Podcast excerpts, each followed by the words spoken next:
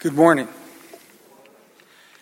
I am honored to be able to read the gospel lesson to you this morning. This lesson is uh, in John chapter 14, verses 1 through 6. Let not your hearts be troubled. Believe in God. Believe also in me. In my Father's house are many rooms. If it were not so, would I have told you that I go to prepare a place for you? And if I go and prepare a place for you, I will come again and will take you to myself, that where I am, you may also be. And you know the way to where I'm going. Thomas said to him, Lord, we do not know where you are going. How can we know the way? Jesus said to him, I am the way and the truth and the life. No one comes to the Father except through me.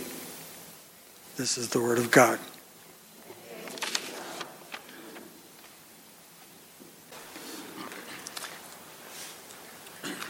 As we come and come under this word from Jesus today, uh, I want to invite you to consider this question where, where do you draw the line?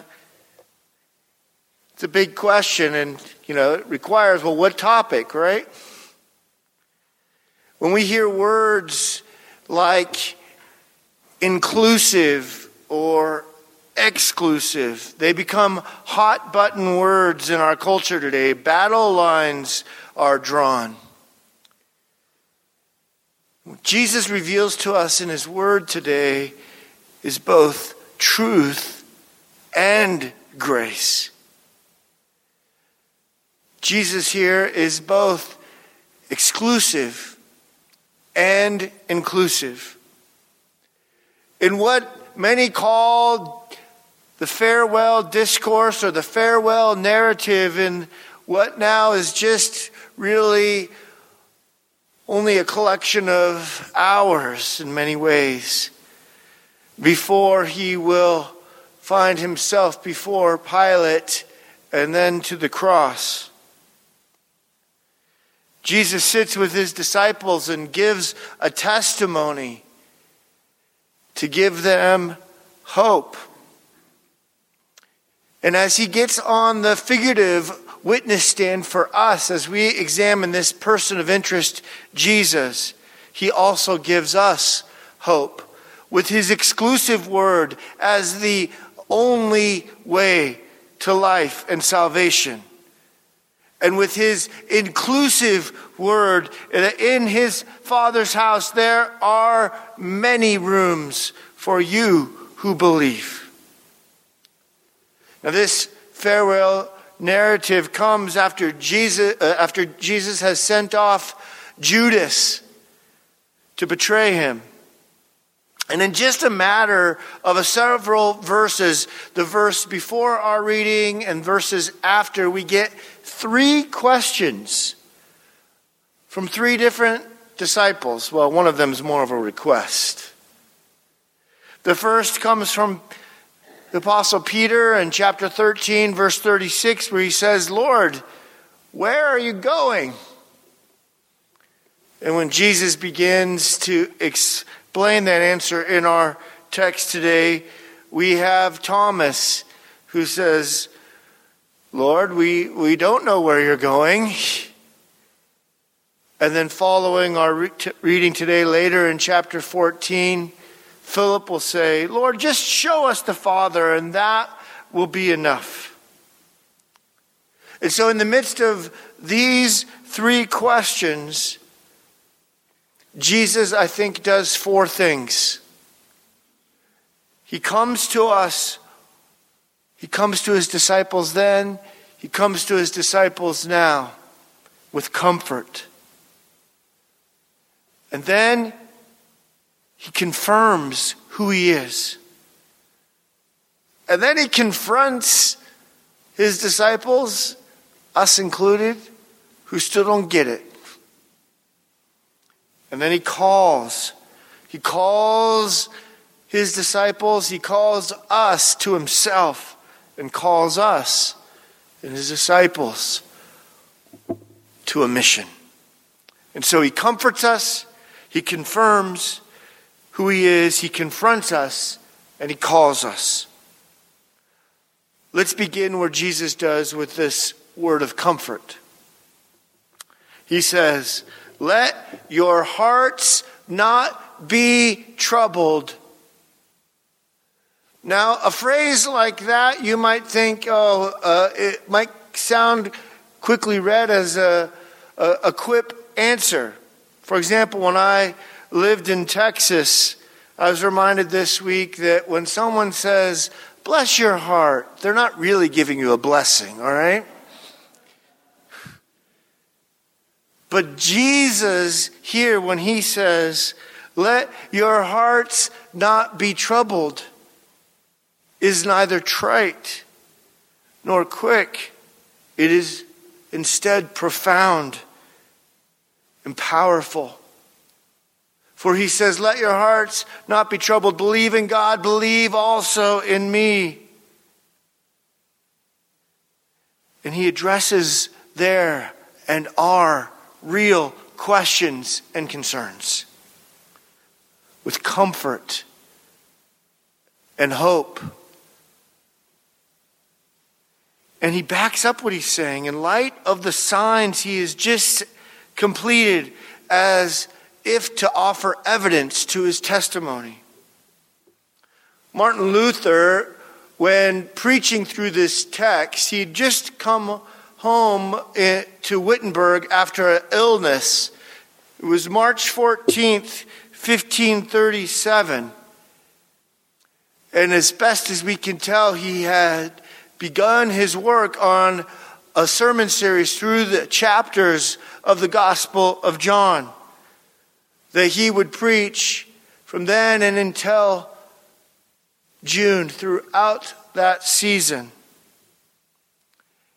And he rarely commented on his own sermons uh, in terms of their quality, but in considering these words of the Gospel of John and what he preached about them and a scribe transcribed them into what would become basic commentaries on the text. He said he was pleasantly, uh, well, even proud of these sermons, grateful for what God was speaking to us through them. And what he notes about this verse here in chapter 14, verse 1 is to see how God places such a heartily and faithful look at his dear disciples. Jesus' heart is revealed here for his disciples, for us, for you, for me. Here we see Jesus who tells us he is the light, he is the gate. He is the good shepherd. He is the bread of life. And he lets us know that he is the way to that life. We hear his heart for us. Pours it out for his disciples who are afraid. And he confirms it now. He confirms it by telling us that He and the Father are one. When you see Jesus, you see God. And all of uh, the Gospel of John throughout connects right back to that very first chapter to show us how all of these dots come together. How do we meet God? We see Jesus. Where do we meet God? Well, we find out in chapter 1 that Jesus is the Word that dwells among us, using that word tabernacled, pointing back to the meeting place for God in the Old Testament. He's letting us know He now is that meeting place. And when He says that He is the way, the truth, and the life, in terms of a Jewish background, The Jews of his day would have understood the way and the truth to be the Torah. And so Jesus is, in no small matter, letting us know he is the Word, he is the Torah. And so when you see Jesus, you see God, you see his Word. Jesus is the Word, Jesus is the tabernacle.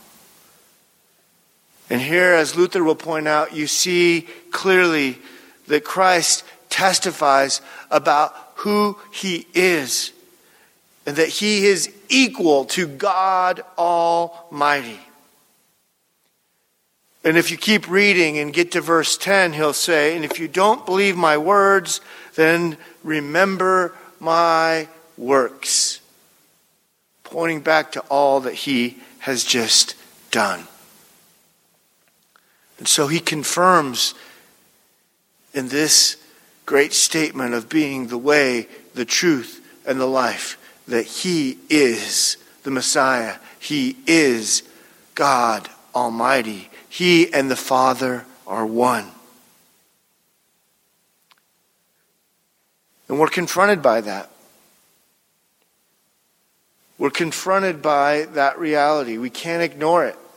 Thank God for the disciples who ask questions here. One professor said to a, future pastor that if you were there with him and one of the disciples, you would have thought it was weird too.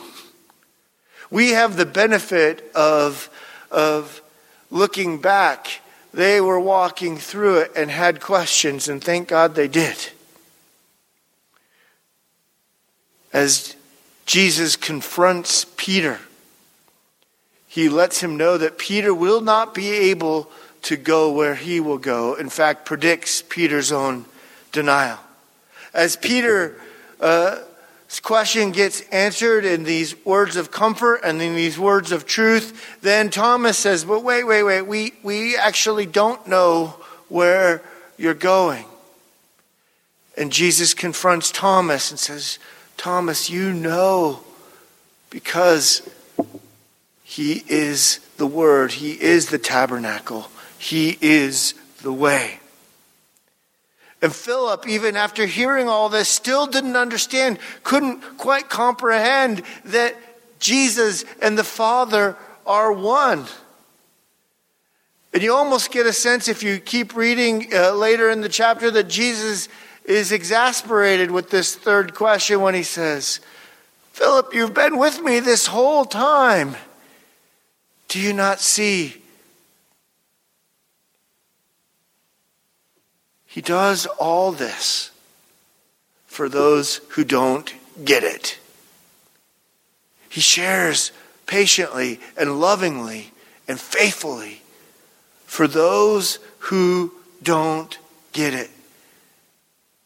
Sometimes you and I are among them, right? And he speaks this word to them and to us. There are only uh, a thousand different ways we don't get it sometimes, right? We might say, uh, as Luther will point out, oh, if only I had lived differently uh, to, to live the life that God uh, would want me to live with austerity. As soon as we say that, we've missed it again already. For He is the way, it's His word that completes this promise. He confronts us. He confronts us with this truth that we can't just simply believe that Jesus was a good teacher, as C.S. Lewis is well known for pointing out. For he clearly confronts us with the truth today that he is the one true God. As David Schmitt will write, for these disciples there is comfort in the details. Faced with the problematic future, they want more than promise. They want time and place. They would like a clear set of directions. They wish maybe that they would have what we have today with a, a device telling us when to turn left or when to turn right or when to keep going straight. But they don't get that. Instead, they get a promise, a promise of His presence. And that's what we get. We get the promise of His presence. And so later in the chapter, when he says that we can bring anything to him in prayer and he will answer it, it's a promise to be in his will, to seek his will and truth and grace. That Jesus is for those who don't get it. And the navigation that he leads us on is to himself. Where do we meet God? The tabernacle. Who is the tabernacle? Jesus himself. He is the Word. When we see Jesus, we see God. And so he calls us. He calls us here to believe. In this farewell narrative, you know, when folks are sharing their final words, their words not to be missed, usually carefully crafted and chosen for a reason. Jesus doesn't want us to miss that He is the way, the truth, and the life. Luther will point out, somewhat like we've been trying to do throughout this examination of these I am statements, that you want to investigate His words to make sure that you are on the right road and to stay on it. And this road that God calls us to is a road where He invites us. Exclusively, yes, one way, but inclusively for all those who would believe. Anyone can come. And for in his Father's house, he tells us there are many rooms.